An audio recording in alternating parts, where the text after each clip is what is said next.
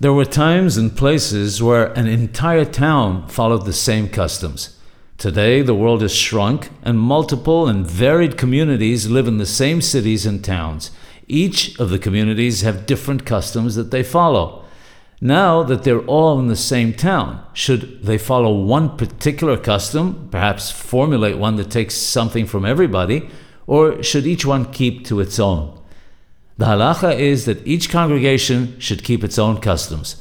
The concept of lo tithgodedu, not creating factions, does not apply in this case. It's likened to a situation where there are two batei din, two ecclesiastical courts in one town, where one permits something, whereas the other forbids it. And lo tithgodedu does not apply in that case.